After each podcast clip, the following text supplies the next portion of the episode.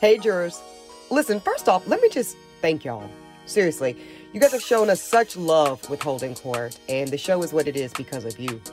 Clearly, Dustin and I come into the studio, we get behind these microphones each and every week because of y'all. So please, keep the comments, the reviews, and the DMs coming. Listen, we're going to go on a quick break this week because our DE schedule had a little bit of a shift, but we will be right back here next week with a brand new episode for you.